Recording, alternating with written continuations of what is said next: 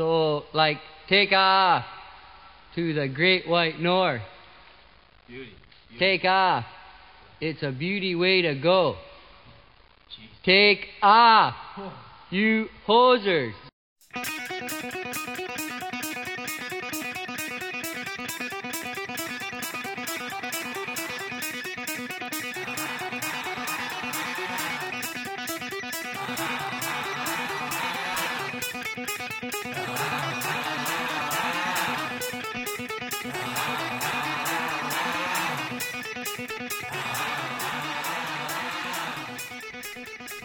Hey guys, welcome to episode three of Hosers. My name's Chris Killingsworth.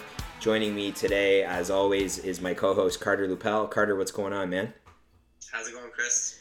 Uh, you know, same same as always. Just uh, you know, went out for dinner with the family. Glad that we're you know recording a bit later than we normally would, but I'm you know happy to Way be here. bedtime. Dude, I go to bed whenever I want. I'm an adult. but yeah, you're probably right. What's uh, what's going on? How did the job interview go today, man? Wasn't too bad. Um, it was a two and a half hour interview. I was there all afternoon. That's was, gross. uh, yeah, so I won't drag you into it, but it went very well. Um, they have a job for me, so they're just putting together a contract offer. Carter is wearing a real, real old. It's the is that the Kachina jersey? Is that how you say it? Looks like I it. no idea. Tim, Uh, how do you how do you describe it? What is it?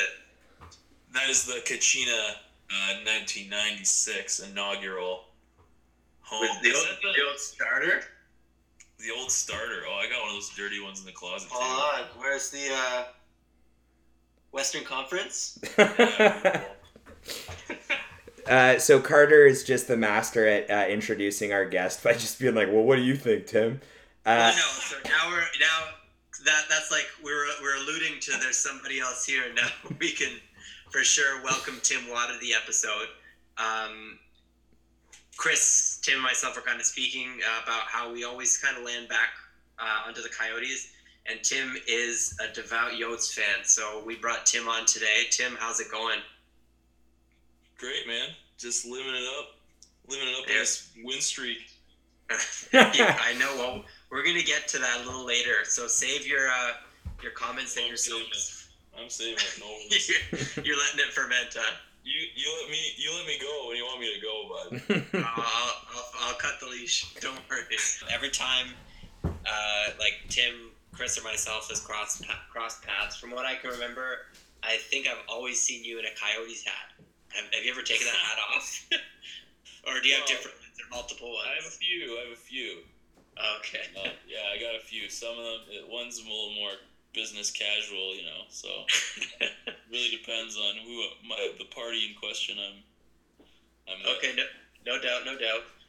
Um, so, I guess what we were really celebrating, or we wanted this show to celebrate, um, not just like like hockey analytics or like prospects coming up the gun or anything like that, but we really thought it was special. Like everyone has a unique story of why they love the game, what like kind of got them into it, what kept them into it, and what team is like most special to them. Like as the game's evolving, people start to be player followers and like league fans rather than team fans, but everyone always has that one team, and you've undoubtedly been one of the most consistent team fans that I've. Uh, I, I have a lot of respect for that, especially for the, the moves that they've been making over the past few years. Um, interesting and hurtful alike.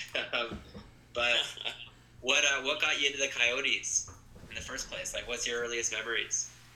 Uh, earliest memory, I was at my ch- one of my childhood homes, and I snuck into the living room because I couldn't sleep, and my dad was watching a game, and it was the Leafs game because he's a big Leafs fan. Yeah. Um, and uh, it must have it must have been super late because it was probably like a West Coast game, and because all the everyone's all the ones in Arizona usually start at nine, hmm and uh, he uh, and, and he was like, "Oh, what are you doing?" Like, "Oh, you can watch me if you want." I was like, "Who are these guys? The jerseys are like wild." I was like, "Oh, the Coyotes." And I, just, I had this dog infatuation when I was a kid. So you got to realize, like, I was born in '92, so uh, this is probably super early on after they moved from Winnipeg.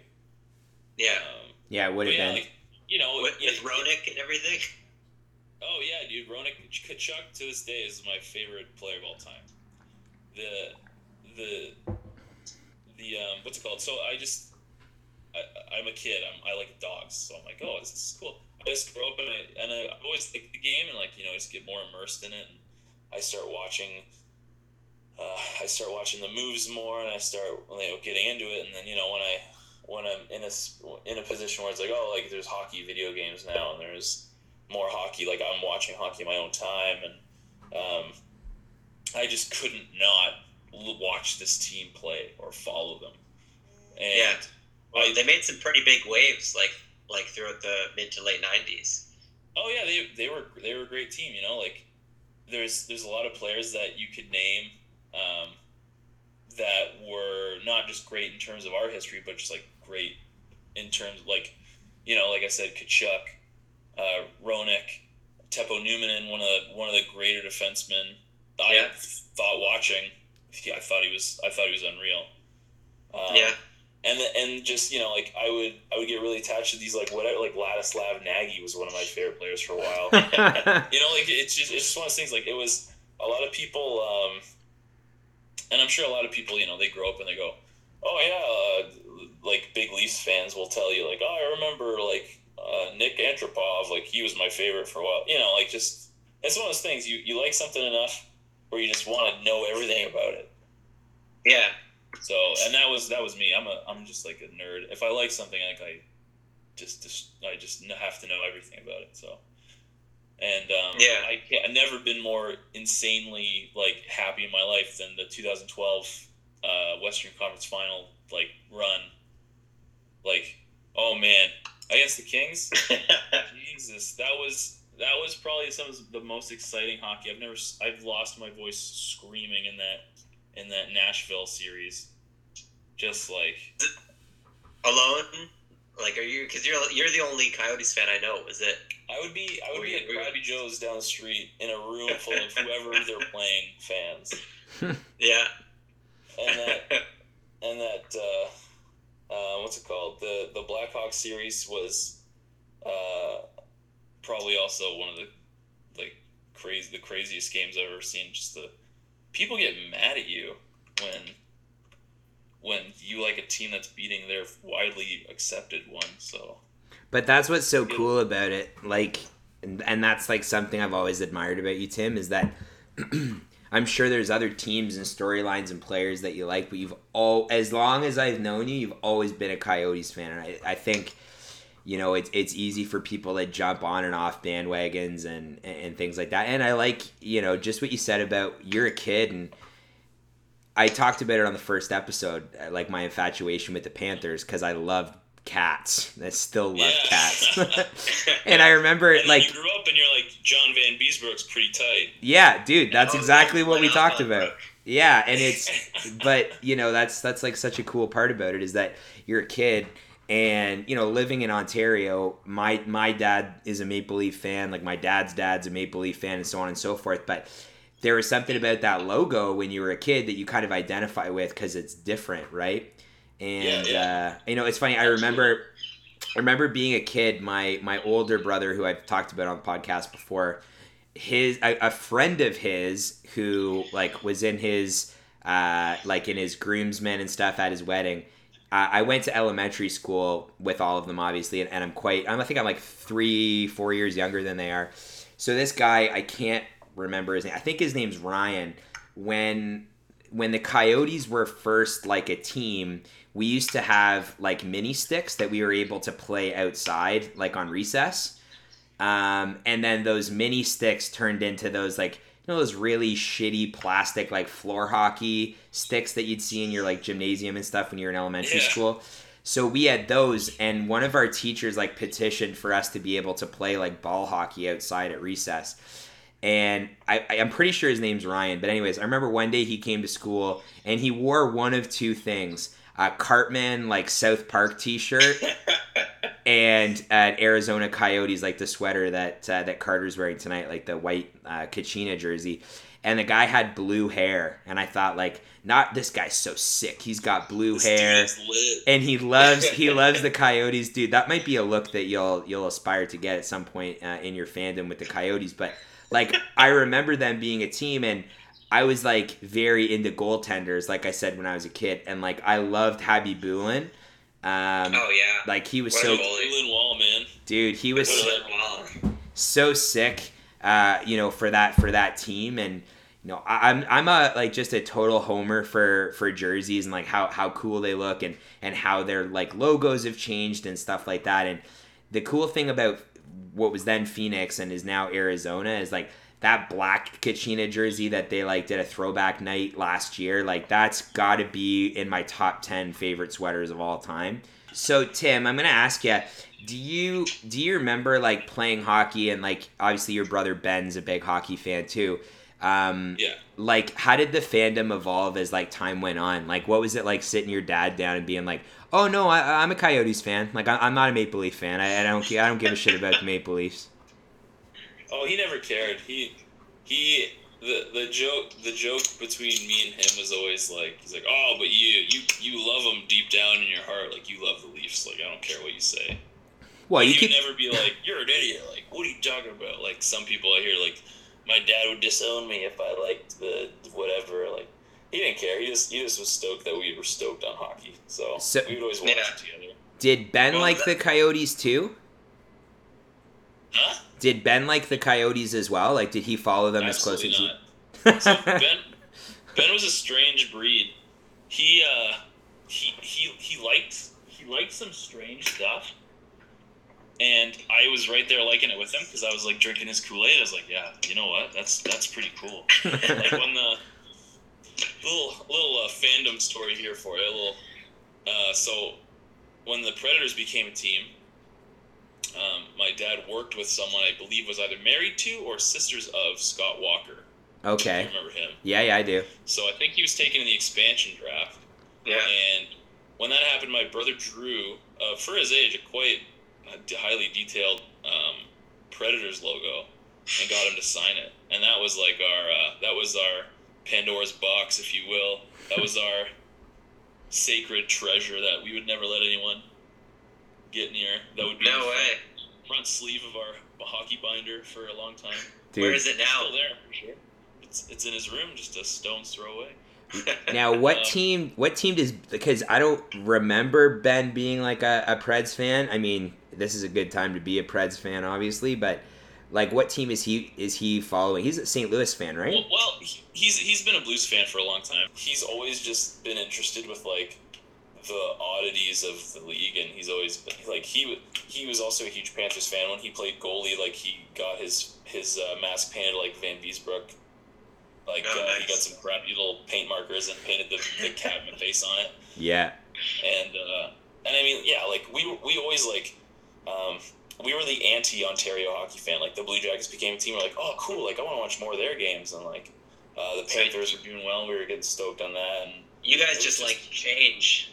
But we, I mean, we didn't like we did we did like change. We just liked it because it was exciting and like Yeah. the coolest coolest game on earth. Like era NHL was just the best. Like oh yeah, like between periods and like people getting smashed in the boards, and it was like this is made for us. that Hitz game on sixty four. We, uh, we still have Hitz 2003 for GameCube. We play it quite regularly. So if you're ever There you- down, Dude, we might have to make a road trip. We'll do a live episode. live stream, it gets pretty Yeah. intense around here. I don't know. So when Um, you well, when, actually, hold on. It tell Ben as a St. Louis fan as a goalie. I think Allen has the sickest kit in the league. oh, dude, he looks so sick. He looks pretty Like, sick. Those like he's got. If there's a goalie that can take like the looks award, he's got it in my books. He looks fucking wild. Dude, no, it, it, he does. That's that's like a, a very like kind of like astute observation for you, young Carter. I love it. Tim, did you ever play hockey growing up yourself, or did you just have like did you have a different appreciation for the game? uh, we played hockey when we were younger. Yeah. like, really young for a couple years, and then it kind of came to that point where my dad sat us down and was like, "So, I can put you through hockey, Yeah. or we can have like Christmas and like vacations and like, you know, like we can do other stuff too. Yeah. We can do one or the other basically." And we and and we were we were kind of like ahead of our years at this time because we were just like, "Well, we love playing hockey, but like that sounds like it's a big pain in the ass, so like don't worry Yeah. about it. It's okay." So we didn't really play very long. Uh, but you know, we always played road and like and like ball hockey and like in the gym. We'd play it at school all the time. Like every literally any other way we could play it, we'd play it. But Yeah. uh, not for very long. The organized ice, at least. Yeah, I, I get because what we were kind of getting at with the first episode is like, like we're we're in a big like judge a book by its cover type phase, and like Chris like started discussing like different archetypes associated with different things. Like you, like Chris and myself, don't look like your typical hockey fan or your like typical like knowledgeable like I guess hockey fan. Hold hold Like, hold have- on a second here. There's no way that Tim Watt doesn't have like some Gong Show gear hide, like hiding in the closet somewhere. Yeah, Chris, Chris, do you or Tim, do you have Gong Show jeans like Chris and myself? The only brands, the only brands I wear are CCM and Reebok, bro. No. There's no, there's none of this. There's none of this uh, made made famous by Instagram junk in this house. Chris, what, what were the T-shirts that you bought? Uh, Tim, I talked about it in one of our previous episodes, but like I went to a pro image and they had like a shirt rack of like stuff that was on sale, and they had all these like sauce hockey T-shirts on sale for six bucks each. And I bought, I like bought like six, like six or seven of them, or I think I maybe bought more. I don't remember. And I like got them home, and I was like, I cannot fucking leave my house wearing this shit yeah. it's like it's cool. It's just like like I said before, like when you're like almost 30 years old, you can't like leave the house with a shirt that says like, you know, bar down, top cheese for the boys, you know? Like I no. Absolutely not. They take a look at me and they're like, "Yeah, all right, bud. You're you're a gra- you're you're just a bender. Like you can't even play." So, what do you do? So, yeah, like, I guess. I, I'm not. Uh, I was never one of the one of the jocks growing up. So the, with the greasy flow and the trucker hat and the or the Bass Pro Shop hat and the With the know. Sperry's and or the the Tims. Sperry's and the it's not, Sperry's. a look, it's not a look I would obtain personally, but So, yeah, I guess what I was kind of getting at is like I've been out a few times. Like I'm unfor- well, not, I guess unfortunately this year, but I, I'm a Habs fan, and I get a lot of heat for it. And I'll go out like somewhere to watch a game at times, whether it be in Toronto or Barrie or elsewhere, and I'll be wearing a Habs jersey. And then these like old guys or like hockey bros will jump down my throat, like expecting like one making fun of my team, and then when you start like kind of discussing hockey with them, you catch them off guard because you know something about the game. Like, do you ever run into that when you're out in your Coyotes gear? oh, everybody just assumes I'm some fucking idiot. They just think you're being a funny guy. and I'm just like, yeah, I think it looks cool, so I thought I'd throw it on today as another layer because it's a little It matches my pants. yeah, like, and they come at me with like, "Oh, bro, like, you guys like you haven't even made the playoffs." Blah blah blah. This is this is literally like the year after. This is like 2003, 2000 or 2013, 2014. And like, when's the last time you guys even made the playoffs? I'm like, did you even watch the playoffs? Like, we Last almost, year. we, we almost went to the cup final, man. Like, it's it's one of those things where no matter what, people always just like think lesser of you but just because they they are the center of the hockey universe. And when I say they, I like ninety percent of the time mean Leafs fans, just because that's the people who give me the most trouble. So. Um, Well, it's the I was at location. the game the other night. I was at the Leafs Coyotes game the other night, and the there's a guy sitting beside me, and just fuming, fuming mad. Uh, and her his girlfriend was like really nice talking to my dad, like, "Oh yeah, it's so fun. He's like a Coyotes fan, so nice." And this and this guy's like, "Stupid Coyotes, stupid." And, and I swear to God, he's like, he's like, "I bet there's not even one player in the NHL from Arizona." that Oh yeah, is that right? so Oh, that brings me I looked at him. I just I just bent over and I looked at him and I just looked at him and then I just bent back. like I was I was dumbfounded, man. And I and and what a lot of people also don't get is the Coyotes have literally only been a team for a generation. So Yeah. there's not so so it's not like the Leafs where your dad's you're you're you're like you're bringing your kids to the game and then their kids are bringing their kids and it's there's no tradition like there is in most other cities. And yeah, there's a few teams that are 20 years old and have better tenants. Yeah, yeah, I get that. I understand. But when it's, uh, I could honestly, I could the attendance thing, man. I could go on forever about the attendance, but the, um, but the uh, it's it's just one of those things. Like, yeah, especially since it's a non-traditional hockey market, it's gonna take some time for like the regulars to um, become more regular, which is a stupid kind of stupid sentence, but Well, It well makes what sense. happened in Tampa.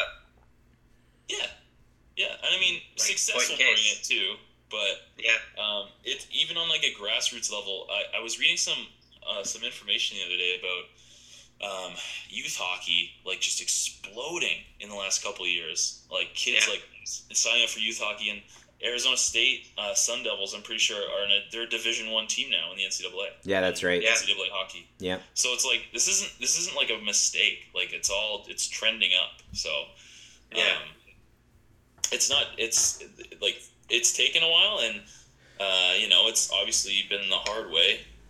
Uh, Yeah. But it's uh, it, it, it's getting like people that have been around are like happy what's going on. Like no one is. There's always going to be people that are like, oh, like oh, I don't know, like the team's gonna move, team's gonna move, team's gonna move. But I mean, the NHL wants to find the marina Yeah. over moving them any day of the week. Because they just make so much more money in expansion. you kidding me? Yeah. Um, but and it's that coupled with just the fact that people do care. Like it's it's just it's just not the easy way that's it's gonna be happening. But yeah, Yeah. I don't know. Do you feel Well, like the like the sudden surge of talent, and, and it's not so sudden. Like you know, we spent a bit of time, um, you know, offline. You and I talking about like Clayton Keller, and uh, you know, TSN had a pretty crazy tweet the other day asking if Clayton Keller is like going to be the rookie of the year, which is like a pretty bold statement. Just like if you take it at face value, but when you start to look into Keller and kind of like explore like where he's come from a bit more, like he was basically like born and bred in the U.S. like national system, like played U18, U17. Um, had amazing points and amazing seasons with these development squads and international teams. Uh, ended up playing a year with Boston University and came right out of the NCAA um, into Arizona this year. And now he's lighting. He's got 20 points in 23 games. Um, like, do you think that's crazy bold statement by TSN? Now, before you go off, let your let your Arizona biases uh, to the side and uh, Oh, just kind of. So focus on Keller's like talent itself. if there's anything that rivals my Arizona fandom, it's my uh, my my drafting and rookie um, fandom. I've always been a big fan of like development and that kind of stuff. And, but Yeah, this year is disgusting for Calder candidates. Like it's a, it's nuts, man. Barzal's having a hell of a year. Butcher's having a hell of a year. Um, there, uh, Brock Boeser just even in, more recently has just been flying off the handles for the Canucks. Um, so it'll, it's not gonna, and and you know, I don't want to make this argument, but like, um, these guys are usually playing with better players yeah, and I feel like Keller is our better player. Yeah. So Yeah. it that kind of, and I think that's what the writers kind of see too, because they put out a thing the other day when Barzal was beating him in points. Um, I think another player was up there, uh, and it's and it's not and it's not always just about points. Like it is when it comes to just you know. Um, Oh, he's he's he's making waves in the Coyotes like like you saw Doan make and you saw Briere make and like you saw all the, those guys make like back in the day like like Roenick and all those other guys like he's he's doing something for for Arizona that far transcends just the points. Yeah, absolutely, and I think that's kind of, and I think that's it's a weird statement, but I think that's why he didn't go first or second overall. It's because I think people kind of looked at him and went, uh, and they kind of like second guessed if he's the real deal. I mean, he obviously didn't go first because the same year as Matthews, and but there's there was just like bigger names that like a, a scout would tell you would be a safer bet, like Yeah. the Jesse Puljujarvi and the Matthew Tkachuks. Matthew Tkachuk's having a great career so far, and he is uh, panning out really well for the, for Calgary. But um, Yeah. he's played effectively sixty nine more games than Keller, and he only has six more goals, career goals. So Yeah. it's not really uh, um, it's not a pissing contest by any means, but I think uh, you don't you don't break Phil Kessel and Patrick Kane's scoring records and, and you know don't pan out to be something special. So I just think he's uh, uh, I I think he's definitely gonna trend up. You, Yeah. know, you can always tell when a guy's got a slump, have a sophomore slump, and I just don't think he's one of those guys. But I mean, I'm not a fortune teller or anything, but Yeah, well, it's it's kind of interesting because he like he was kind of brought up in the U.S. like international hockey system, and then played that weird year in NC2A. Yeah, and I mean he's he's 19 and he's he's under six feet tall and he's like 160 pounds. Like he's not he's not he's not physically uh as No, he doesn't have a full grown man body yet. Yeah, and that but that's the thing. Like you you you see him on the ice and he gets banged around and he just like moves around everyone. And it's just like so fluid and so I never have Oh, to yeah. worry about him. Never. No, never he's have like rubber on the ice. Soap on a rope. Yeah, man. So it's it's crazy. Just like maybe like oh this is the this is the guy. This is the guy we we So, wanted. do, do you think he's a real conversation for that rookie thing, or do you think that's yet to be seen? I, I he should be. I mean, uh, everyone in everyone in the U.S. sports market tends to think so. And I mean the the Sportsnet guys are kind of drinking the Kool Aid too a bit, but there's still a lot of hockey left. So I don't know. It's Yeah. like 60, 60 games left or so. So Still a lot of hockey left. That's my that's my favorite. Um, I think that's my, my favorite thing Leafs fans say. Oh, don't do that. Still a lot of hockey left, boys. Still a lot of hockey left. Plan the parade. Uh, but it's a good point, Tim, and like, and I agree with what you're saying. Like, he is this like really elusive.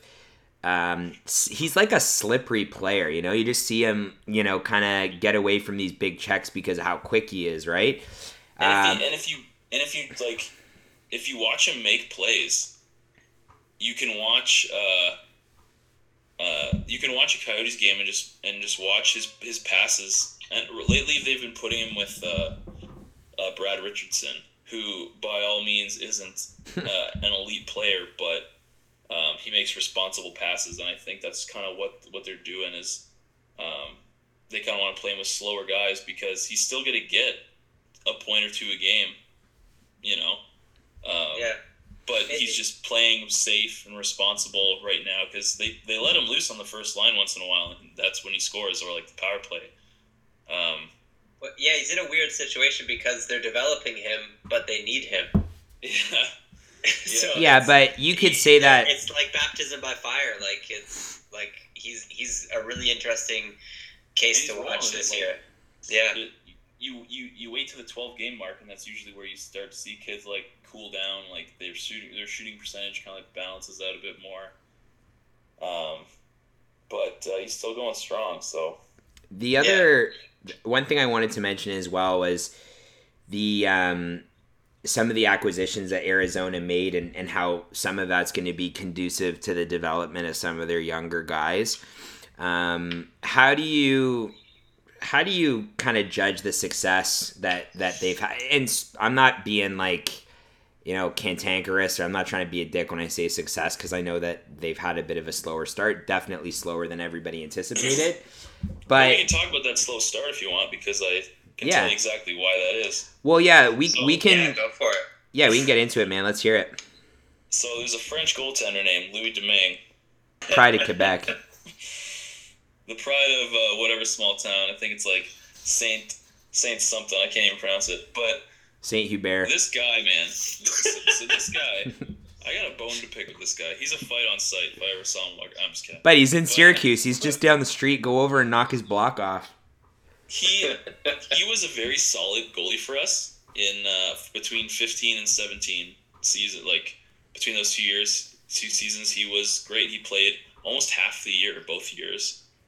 Um, he finished with a respectable young backup goalie save percentage. Um, above 900 it was like 912 910 both years. Yeah. um, and he won games, and he he didn't win more than he lost, but he definitely didn't lose a lot more than he won. He was really solid for us, and he was on the up. And I was like, you know what, man, maybe this guy is gonna take over Mike Smith's job one day. And he came into he came in this year and just sucked. And we didn't give him. A, we, it's not that we didn't give him a raw deal. Um, oh, he came in on a lot of change, like you said. Like we we got Hjalmarsson, we got Stepan. Um, Raanta went, went down really early in the air in the second uh, the second period of the first game. I'm pretty sure. Yeah. Um, and that's that's why he played seven games in a row, basically. But, um, but I mean, this guy got exactly what he needed to prove himself, and he failed, and he showed us exactly what he's going to be. So I'm glad we traded him. He's says he let in. Oh, let me see if I can find this here. He let in 28 goals in seven games. Yeah, that's it's tough 'cause gross. You have like you have players like Ekman Larsson and Domi and like Dvorak and Fischer and like things like it's not like he didn't have that help But I mean, like, like in the you front can't like look at it, it's it's just one of those things. Like if you're if you're gonna be a goalie in the NHL, I don't care how bad your team is. You're you can't let in. well it's not even like his team was Like- bad like it, it's like he he had like as much as the re- record doesn't reflect it like Arizona has like the the depth and the talent there to like sustain at least a 500 like level Absolutely, hockey like absolutely. they, and, And if so you watch the they, games, I can't. I I'm gonna assume like you guys didn't watch the first ten games of the year of the Coyotes. Obviously, the I watched Yeah, a the few of them. thing. Yeah, a little bit. the whole thing. I got a PVR. Um, you, you watch these games and you're like, you're just blown away. It, it was probably the most frustrating hockey I've seen in years. Well, I, I saw the goals because they make the worst reels on, on Sportsnet. They do, yeah. There you go. So, and I mean, and and it's funny because right before this win streak started, literally the night of, um, Hjalmarsson was still hurt, but he was in the dressing room, and he, I think I think it was a players' meeting, um, and he basically sat everyone down. He said, "You're you you're really lucky because on any other team, like you wouldn't be playing where you are in the lineup. Like yeah, you look at a guy like Christian Fischer, and like you'd be lucky to be playing. Like he plays on the first line sometimes. yeah. You know, he, like, he, he's not the first line player any any other franchise. Yeah, he's he, he's not on our team either. But I mean, that being said, like he wouldn't like a team like Minnesota. Like he he'd be like a healthy scratch, like you know, two Yeah. or three games a week.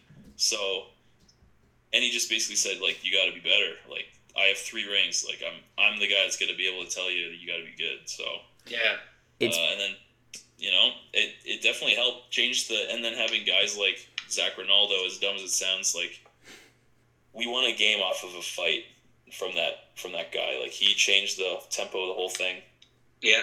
and you gotta have guys like that you gotta have guys who've been around the league forever so I'm glad we have more of those that aren't just like junk random like oh who's in free agency this year who only gets a million dollars a year let's sign him who who came to tryouts this year? yeah what PTOs can we lock in There are th- there have been some like bright spots too. Like, dude, I'm forever jealous about Hjalmarsson. Like, he's he's great. I think he's probably one of the best defensive defensemen in the game. And I'm not talking Absolutely. like you know your your stalwart like stay at home defenseman archetype bullshit. Like, he's genuinely one of the best defensive defensemen in the game, which is fantastic for that team. There are times where it feels almost like they've injected so much youth thinking that that's what's going to spark the fire. Like I like Perlini a lot. Like I think he's been he's been good. That goal he got on the Leafs the other night was pretty nice. But do you Yeah. ever feel like they're just infusing so much youth that there's in a way like there's just one end of the spectrum to the other. You've got like these more like seasoned guys like Derek Stepan and like Goligoski and you know Jason Demers was like a pretty sneaky good pickup for what Arizona gave up. Do you feel like there's just too much youth in a way that it's like they don't necessarily have the experience to get themselves out of these ruts or you know what's your thoughts on that tim That's 100 percent what it is. But you got to look at it like this: um, we're technically we've been bad for a long time, but we are technically in year two of a rebuild. Yeah.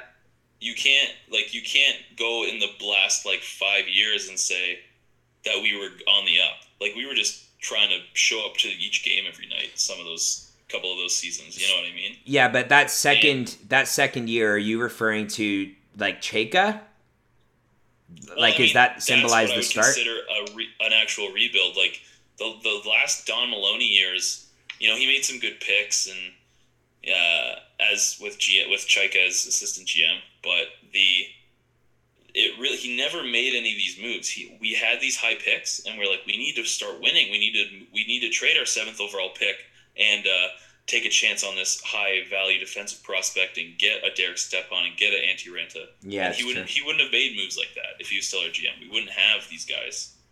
Yeah. Um, because I mean it, it goes down to the ownership too. Like now that we have an owner that the the bottom line isn't 100 percent his biggest priority, um, he'll spend the extra cash so we can ice a team of real NHLers, you know. And we're uh, and and we're still missing probably, in my opinion, our second best defenseman in uh, in in Jakob Chychrun. yeah So Yeah. when he's back, like I only expect more like better things. So, um, yeah, I mean, just to the the the youth thing though is definitely valid because uh, it goes back years. Like we traded, uh, we traded our first round pick. Uh, if I, I can't recall what year it was to uh, to Philly for I believe it was Ray Whitney, uh, and that pick turned out, turned out to be Jeff Carter. And I think there was a there was a point in time where we were making these trades because we absolutely knew whoever we were drafting probably wasn't going to stick around anyway. As you know, like at the end of the day, like we were just trying to ice a good team, and those those veterans like the the Pyatts and the Whitneys and the uh, those are the guys that got us to the Western Conference Final that year. Like that was great, but it wasn't sustainable, and, and I think they kind of knew that. But because the bankruptcy thing's been an issue since 2009, you know, it's not news. yeah Um, but it, but but now it's like it's like the last two years, um, people forget that that is I'm re- that's really when you can start measuring successes in the last couple of years because everything before that was just a gong show. So Yeah. um, yeah, so it's it's hard to be like optimistic when you start a season like this, but it makes the the three game win streak that much better. There's a, there's a lot of like you never read about you hear about any of these guys besides Clayton Keller, and you only hear about Ekman Larsson when they we come to Toronto because every it's like clockwork. We play Toronto in Toronto, and there's a rumor he's getting traded here. So, um, but there's there's like a lot to look forward to. There's uh, our first line in Tucson right now, our AHL team is Dylan Strome, who obviously everyone knows who Dylan Strome is. Um, dilly a guy, a guy named Nick Merkley, who uh, is astounding prospect we got in the late first round of I believe uh, 2015. yeah Um, and then Lawson Crouse, who we got from Florida for two third round picks, and that David Bull, Dave Bolland contract uh, came over with him too. Dave bolland that pride of the toronto maple leafs thank you very much I saw a few Bolland Leafs jerseys uh, at that game actually. You need to put a you need to put a cigarette burn through all of those jerseys so they never get worn again. when I went when I went to uh, not not the last time, but the game before, I saw um, a few Vesa Toskala ones too. It was pretty grimy. That's dude, you're are you trying to bum me out like on purpose or No, but it, it, it's it's true though. Like I've been watching Tucson a little bit. Um, you know, I, I like Merkley. Like I thought Merkley was a great pick. I think he was like 26th overall. I want to say that year. Um, and and he played for like a pretty great Kelowna Rockets team. Um, and you know they they they've had some success there as well. Um, but yeah, like the cupboards, the cupboards in Arizona are full. So I know, you know, we at some point or another had to have this conversation about like, you know, what you what would you change and what do you think, you know, if you were uh, John Chayka, like you know, what what would you do as like kind of like a Homer fan? Not a Homer necessarily, but like you know, as as a fan who's like dedicated to to the you know the success of the club and and you know with relocation looming and all these things that have always been there. What would you do? And and you know, can you imagine a world where Ekman Larsson gets dealt and you know what would it be for? Yeah, and I mean, I listen. I'm not trying to be one of those podcasts that's like, you know, where you get two fans arguing back and forth, but in a weird way, like Nylander is one of my favorite players, but in a way, don't you feel like it would almost make sense for both clubs if they were to have a conversation with those two guys being the starting pieces, or you know, what if that's not the way that you would go? What's the direction that you'd like to see the club go, Tim? So if we were ever to trade Ekman Larsson, which I I echo the sentiments of Chayka, a, a, a, conversation involving his name has never lasted longer than five seconds. Quoting him, um, it would honestly. This isn't. This isn't even like fandom. This is like. If this if this guy played on a team like uh, like in the, in the top ten of the league, like with a lot of other skilled players, he would be in the same conversation.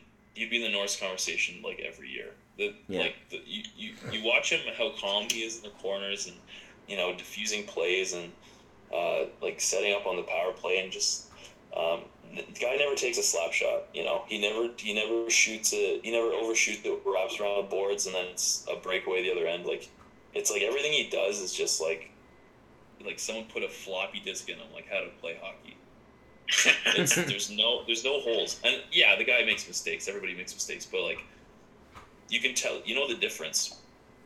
So, I would if it was the Leafs saying, yeah, like what would you what would you give us for it? Would what would it take Nylander plus?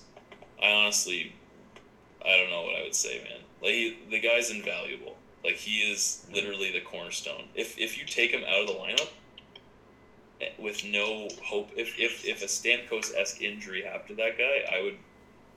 That's like huge. That's huge. We, it's it's it's more or less of, especially when it comes to a team with after losing a guy like Smith and a guy like Doan, where it's like this, you need someone to rally around. You need a face, right? Yeah, Doan's getting there, but like, I don't know. Well, just, it's one of the intangibles. Sure, and like you know, we don't we don't stray away from having conversation. Like you know, Carter and I are still learning about analytics, and like you know, certainly I'm I'm every day trying to like get a little bit more fluent in the conversation and like understand like what makes sense and what's going to help predict future success and like all of these different things. And you know i, I still think truly like there, there are intangibles. That's what makes the game fun. Like if the game was down to a science I, I don't know if i would enjoy it as much as i do. Um, and of course, it, it, makes sense to understand both sides. But it, I, I, love your perspective on it, Tim, because I think, you know, um, the average kind of Ontario hockey fan, the people that we all grew up with, they they probably don't even know too much that goes on in the Western Conference. Like, and it's you know, fans like us that stay up until midnight so we can watch the West Coast games, so we can understand like what a West Coast bias is, and and, and understand that Ekman Larsson, to your point, like he would be considered, you know, somebody in the Norris conversation every year, and um, everybody says that who who's seen the guy play, right? Do you think that it would ever come down to him feeling like he can't wait much longer to be on a contender, or do you think everything that you've seen points in the direction that he is that number one defenseman who's going to stick around through this version of the the, the Chayka years or the Chayka rebuild. Do you think he just sticks around uh, because he wants to see it through, or, or or what do you think? Because I mean, he's coming up to to free agency. He's going to be a UFA, and I want to say 2019. Is it? He is this year and next year. Yeah. On, on contract, so. Um, and I mean, they made they've made some moves to make uh, to make this kind of more of a home for him. Um, they like last year his mother passed away, and I think that was a big reason why his play dropped off. Because, but he, he refused to leave the team. So he didn't want to. He didn't want to go home. Uh, he said he was going to finish the season. Um, he left for a bit when she passed away, and then he came back. Or uh, he he left near the end of the season um, when it was already just like a total trash fire. Like we weren't doing any better. Um, but he could have, you know, anyone else could have could have gone, especially in that situation. He knew he knew we weren't making the playoffs. He knew, you know. Um, but he stuck around. Uh, this year we brought in his brother Kevin um, to play in Tucson. I think that was we signed him to that deal because a he's good, he's a good hockey player, but I also think like to have his family around him after all that, you know, would be good to insulate him a bit. And we brought and we traded for his international D partner, uh, Hjalmarsson. So, um, I, I think everyone's assuming he was going to get the captaincy, which I still think he will at one point. But right now we kept it open at a five alternate to kind of you know just say like you still have to play the game. We're not going to throw the everything in the kitchen sink at you, but they do care about him in some capacity. Yeah. So in, in interviews, I think the only thing he's really mentioned that he might be un, like unsettled about is the arena situation. For your for your sake and for your sanity, um, you know the the Quebec Nordiques, like what Arizona is going to turn into when they move to Quebec. I mean, um, their their their sweaters are cool. They're not as cool, obviously, but you know they'll they'll work. No, but joking aside, like you know, I think it's it's super important for a team to be um, in some of those places. As somebody who's directly benefited from the development programs in Arizona, thank you, Auston Matthews. It's it's one of those things where I I appreciate what's gone on, and and you know it's cool to have a, a, presence in, in kind of those non-traditional hockey markets, right? I just think that's fantastic. To wrap up on, on this particular uh, topic, who's the unknown commodity on the Arizona Coyotes that is due to have a coming out party uh, aside from Keller? Who's the next big thing there? I would have to say once he's back from his injury, uh, by the end of the year, everyone's going to be talking about Jakob Chychrun, absolutely for sure that kid last year just blew me away. And if he's if he's playing as well as he is last year, and with the consistency and with the players we have now, um, that that kid sky's the limit for him, man. Like he's he's just so smooth. He he gets in and out of the offensive zone, um, undetected. You know, he's always back. He's always back on his back check. He's always in the play, always generating offense, and fast as a dart. Um, he's he's a gem. Getting trading up for that kid was is gonna be one of the biggest like down the road. It's gonna be in one of those. Oh, it's seven a.m. I'm just cruising Facebook and I can't sleep. The ten best John Chayka moves ever made. I he that kid is just unbelievable. And if you know that's that's my pick for that for next best you know prospect of ours. Um, I also think um, Brendan Perlini uh, if not this year, next year, I think he's going to be like a he's going to be a steady goal scorer for us, and it, it just comes with a better backbone down center, like strong, like Dvorak is going to get stronger and all this stuff. But if everyone grows the way they've been growing, I think Perlini too is also going to be really good. All right, so thanks Tim for shedding some light on the uh, Coyotes. I kind of ended the last episode with a little bit of um, I want to examine Tampa Bay a little bit closer to see if they can be somewhat sustainable. Um, there's a bit of a pattern going on with all of these top tiered and top ranking teams in the NHL where they're starting to show losses to these bottom tier teams. So I've noticed that like teams like Tampa, St. Louis, Vegas, uh, Columbus, which was is surprising the hell out of me this year. And I mean, it's a good point. Like we talked about Tampa Bay and you know what what kind of team they were going to be and the, the tricky thing about Tampa Bay is I think you know they've they've been an elite team for the last couple of years and, and the challenges that they've had have, have been like roster challenges with injuries right? So you know we've seen a, a Tampa Bay come out of the gate hot a little a little bit more in the last few years. Um, and this year like I think they're like what is it like 15 3 and 2 on the 22nd of November. Um, top top place in the Eastern Conference, top place in the Atlantic Division. I think this is the team that a lot of people expected to see last year and didn't see. Um, you know, so it's great to see a healthy Steven Stamkos. Kucherov's play has been amazing. He's like turned Steven Stamkos into a playmaker, which is hilarious when you think about it. And I think it also shows some of the creativity that that top line has. Um, I believe Namestnikov has been playing with them on that top line. Um, and Namestnikov was a guy that, you know, top, like for a long time, kind of topped out as like a, a, a top nine guy for them, played a little bit on the power play and you know they're turning him into something really special in Tampa Bay, right? To answer your original question, like I think you know the success that they're having shouldn't surprise anybody. I think they've they've always had this great team. Uh, Victor Hedman's looked good this year. Um, you know, and we're also seeing some really great pay uh, play from um, you know their defensive core as well. Um, which goes a long way. And for a team that just was just absolutely plagued with injuries last year, I, I genuinely think that they're the real deal. Uh, and in the Eastern Conference, it's really great to see just the success that they've had right off the go. And and uh, as they said, as a fan, not a fan of the Lightning in particular, I am a fan of, of Kucherov, and it's been great to see him kind of have his coming out party the way that he has. Yep. Tim? Well, I mean, you can't really. It's, it's weird to think of Stamkos as like a regular guy because I mean, the 16 17 year, he played like what, like 16, 17 games or something? Yeah. Yeah. And then, uh, and then the year before that, like, um, he almost played a full season. He hasn't, he hasn't played a full season. Like, I think 14 15 was his last full season.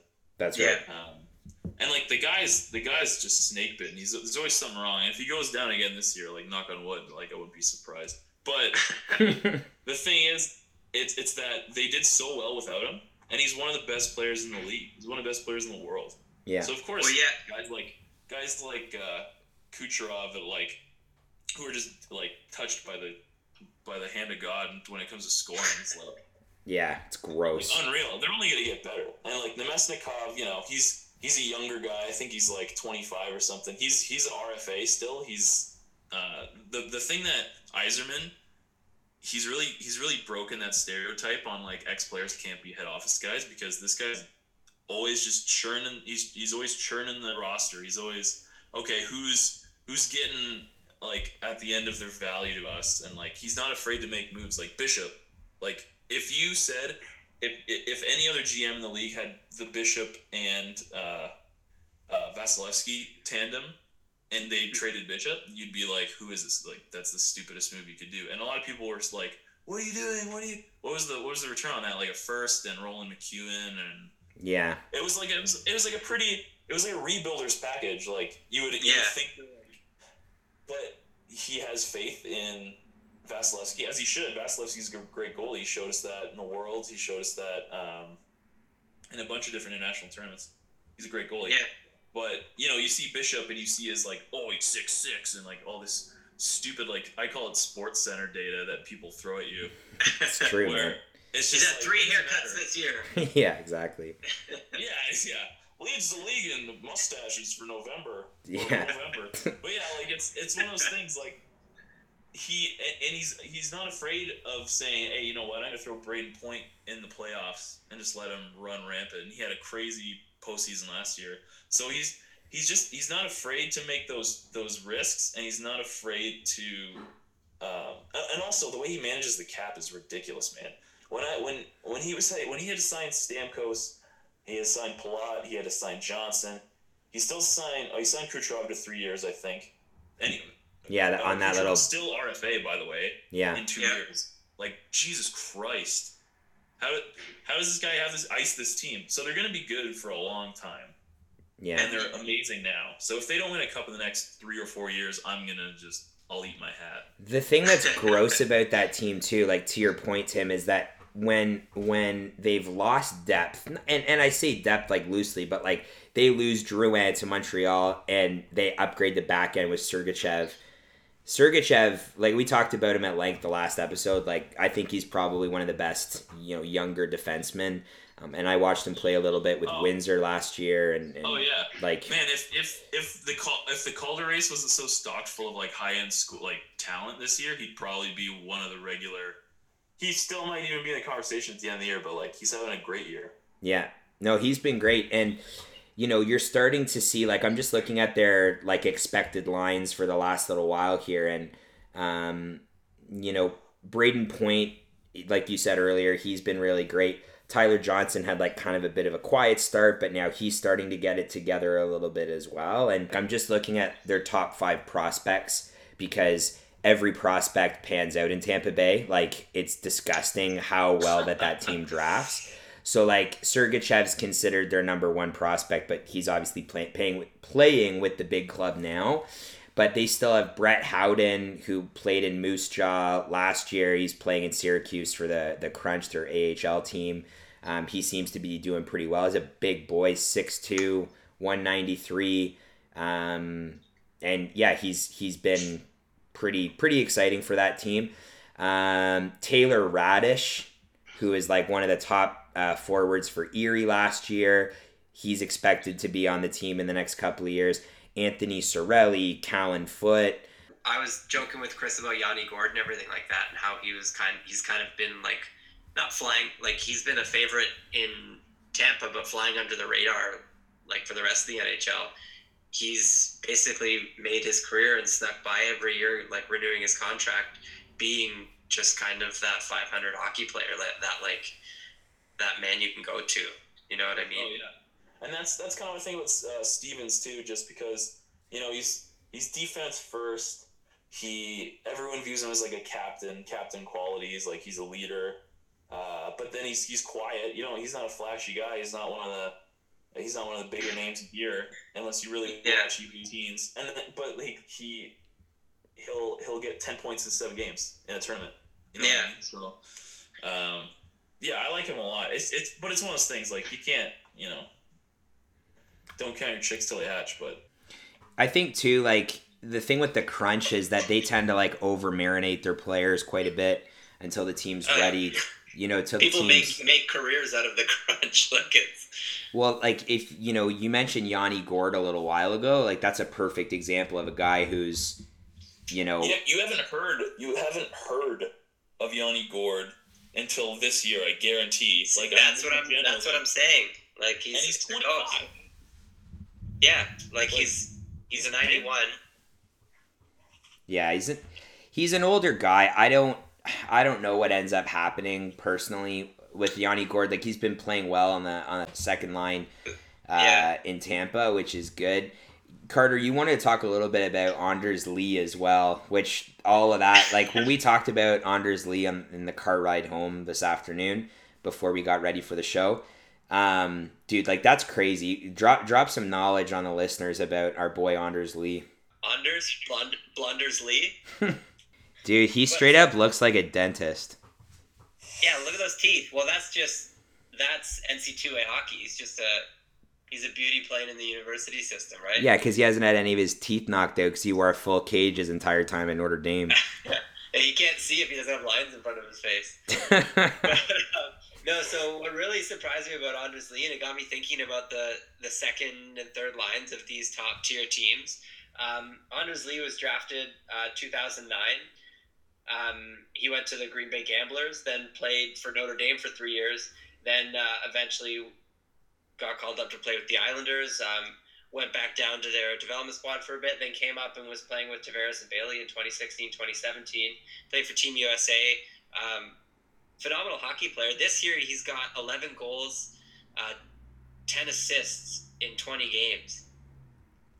Like, and he's like, if if you don't, if you're not like paying attention, he's flying right under your radar. And I feel like that's the like the, these second, third line guys are the unsung heroes that these teams aren't leading on, and they're just letting them fly and operate. Like Blunders Lee, like took me for for a loop when I found out what kind of season he was having. Did you? Islanders again Yeah. are one of those teams where guys just go up and down the lineup, like Josh Bailey. Josh Bailey has twenty three points. Old Bowmanville, Ontario native. What a beauty. He looks like a he looks like a year round Christmas elf. Like, damn, like, he's honestly like just for, what a ball from grace and then right back in it. Like he was a first round pick, I'm pretty sure, and uh, like a high pick, like like ninth or tenth or something overall in 2008 yeah, that's right. and just comes out of the gate. Um, this year at least. Uh, you, he he always kind of slowly crept up. Always got some FaceTime with Tavares. Always kind of you know, and then they would. You, you'd feel like they were gonna do. He was gonna do better, and then they they'd like make a move to get some clown like Grabovski or something. Oh, you, Yeah. Well, how, And how do you? his ice time would kind of get affected, and then it's like, okay, well, what's what's Josh Bailey's deal, man? Like, what's once he get and like he's got the raw deal a few times, but he's finally like killing it, which is awesome. I always thought he was that kind of player. He's tw- he has 19 assists. Yeah, Like, he's he- he he's- like he knows where to put the puck. Yeah, man. It's like- So I, yeah. Like, what do you guys I think? Like of so, Anders is typically like a second line, third line player. Now they put him up with Tavares and Bailey again. Um, like, what do you guys think? of, Like bringing Eberle on and then burying Eberle and moving Anders up. Like Eberle's down with Ladd and like You know, well, go ahead, it's Tim. all about sharing the wealth. Like, yeah, I guess if so. you, can, if you can get a guy like Eberle, I don't care where he plays. Like, Yeah. You know what I mean? I'm not gonna cry if he's not on the first line. Like you, you depth wins you championships. From what Anders has brought to the table in New York, I feel like he should be playing on this support system on the second line and letting Eberle fly on the first line. Yeah, but they don't Because- they don't have to necessarily like so I'm just looking at the I'm on Daily Faceoff, great website for those of you guys who like lineup combinations. So Anders Lee's been playing with Tavares and Bailey and on the first line and the same thing for their first power play unit. Their power play units the exact same, the first one. And then on uh, the second line, they've got Ladd playing with Barzal and Eberle. So I think they're probably leveraging the the great start to the season that Barzal's had with with Eberle to try and get a Yeah. bit of a spike in performance from Andrew Ladd, who played, like I said last episode, worst contract in the Eastern Conference as far as I'm concerned. like he's just not the guy that he was on those you know those really successful Chicago teams and, and even when he was the captain in Winnipeg. But Yeah. like like like Tim said, like this team's so like their their top nine's real deep. Third line, you still have Josh Ho-Sang, who's been pretty sneaky good when he's been playing. Obviously, he got sent down to Bridgeport a couple times, Yeah. but he's been good. And their fourth line's like a traditional kind of checking line. You got um, Cizikas and, Clutterbuck, and you know fill in the third Cal person. Yeah, exactly. Their defense kind of worries me because I find that the defense the, the, the defense there isn't isn't deep. You've got uh, the uh, and that's it. well, you got boy like I love Nick Leddy. I think Nick Leddy's an, an underrated guy. Um, they've got uh, old know, Dennis Seidenberg, pride of Germany. Uh, you know, on their on their bottom uh, defensive pair, and I think that the the most telling thing about this team, my first thing is, what are they going to do with Ryan uh, Ryan uh, Pulock? Um, I think he's been great. He's played in Bridgeport forever. The guy's just like kind of sitting there. Big, huge slap shot on the power play, big right hand shot. So I'd like to see what they end up doing with him because I think if they give him a chance on the back end, it could be really interesting uh, as as somebody you could slot behind Boychuk on the right handed side. And their goaltending is brutal. Yaroslav Halak is not the the Halak that you know we saw play for Montreal and made Montreal stressed out about whether they were going to keep Halak or Price. That's he's not the same guy anymore, and he even spent a bunch of time in Bridgeport, and they were they were running on uh, Thomas Greiss, but I don't know. Like I, I get what you're saying, Carter, about like you know you don't want to bury any of these guys, but I think on a team like New York, which has has been dynamic and has been I think they've exceeded Yeah. some expectations so far because they don't want Tavares to come to the Maple Leafs. It's just been one of those. Things. It's been one of those things where, I, you know, you hope that they're they're trending in the right direction, so that you know at the end of the day, that's like the big glaring thing is does Tavares end up leaving? And uh, Yeah, well, that, it was just surprising to me because there's so much smoke about bringing Eberle to the Islanders and having Tavares and Eberle play together again, like they did in like the IHF. So, um, I just I just thought it was interesting. Well, it was nice to see that they're finally like giving Anders Lee what he need, what like credit that's been due. Um, but it was just interesting to see all the smoke around them two playing together again, and then Eberle finding himself in a different house. You know. definitely. So that, that was my, my bid on Anders Lee and and the uh, the Islanders and how they kind of took down the uh, the Tampa Bay winning streak. Um, and then I guess as I was talking about like this this paradigm shift happening and um, all these top tier teams losing to these teams um, that didn't have the best start out of the season, but they're starting to make a really big turnaround. Um, so like Toronto lost to the Coyotes. Um, They sure and they sure did. Um, and Arizona went on a bit of a tirade um, their last three against uh, Montreal, Ottawa, and Toronto. Um, like going three, two, and zero in their last five, um, and then heading back home to the Western Conference. Um, like the goal scorers, like you saw, you saw Duclair with the hat trick against Ottawa, which is pretty wild. Tim, what do you think about that? Well, you gotta say, you gotta say you're uh, you're a little worried when you make a deal um, for a guy like Duclair because that that that Keith Yandle trade was mm, basically to get uh, Anthony Duclair because at the time you know he was just coming off that uh, that uh, winter with the uh, Max Domi at the World Juniors and yeah, the, the chemistry was there, and he's he's a great player regardless. You know, it's so you get worried when you see this guy score like one goal in every twenty games, and Yeah, um, so that last year was kind of rough uh, for him, especially. Like, I can only imagine like a guy, especially in a team like this. Like, this is your chance to be a top, like a goal, like a point leader. You know, and you're effectively blowing it, so to speak. yeah. But um, yeah, man, like he came back this year. Like he's he's been pretty consistent. Um, he has like six goals. Uh, I think like 11, 11 points. Yeah, Um, and he's he's getting he's he's going he's been a healthy scratch too. He's scored in a game and been healthy, healthy scratch the next game. And I think it's talk it just being like, you know what, like there's no like yeah, you scored a goal, but what'd you do for me lately? Like you know what I mean? Like it's it's a full you got to play a complete game if you want to. Because we're trying to build a culture, I think, of not just like good enough, which I think Dave Tippett really did with, Yeah. uh, especially guys that got comfortable like Hanzal and um, uh, basically in Vrbata, like guys that you know still produced, but like because they were playing half the game. So, um, yeah, and not saying like they're not like they're bad players, but you look at look where they are now. Like Vrbata had a hat trick earlier this year. I don't know how he's doing now, but like he hasn't really popped up off the score chart much else than that, and um, he's definitely not playing as many minutes. I feel, and Hanzal's hurt all the time, the glass giant, you know, as always. but traded him to Minnesota That's for a right. first and a third and a conditional pick uh, that I believe stayed a fourth.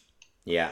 Um, but basically, we have we used their first round pick last year because we traded ours away, and now we have their second next year, which we don't have our own. So now we have a second pick for that's good. And then we have their fourth in 2019. So and that was all for a guy who probably, uh, yeah, I mean, check the numbers, but uh, he couldn't have had more than like five or six points for them in the playoffs. So, uh, and I mean, Chayka is like John Chayka is just makes those kind of moves. Like he sees, he takes advantage. Like he'll take advantage of a team that wants something they have. Thanks for checking out episode three, guys. We really appreciate it. Thanks to Tim Watt for joining us. You can follow along. Welcome. Thanks, buddy.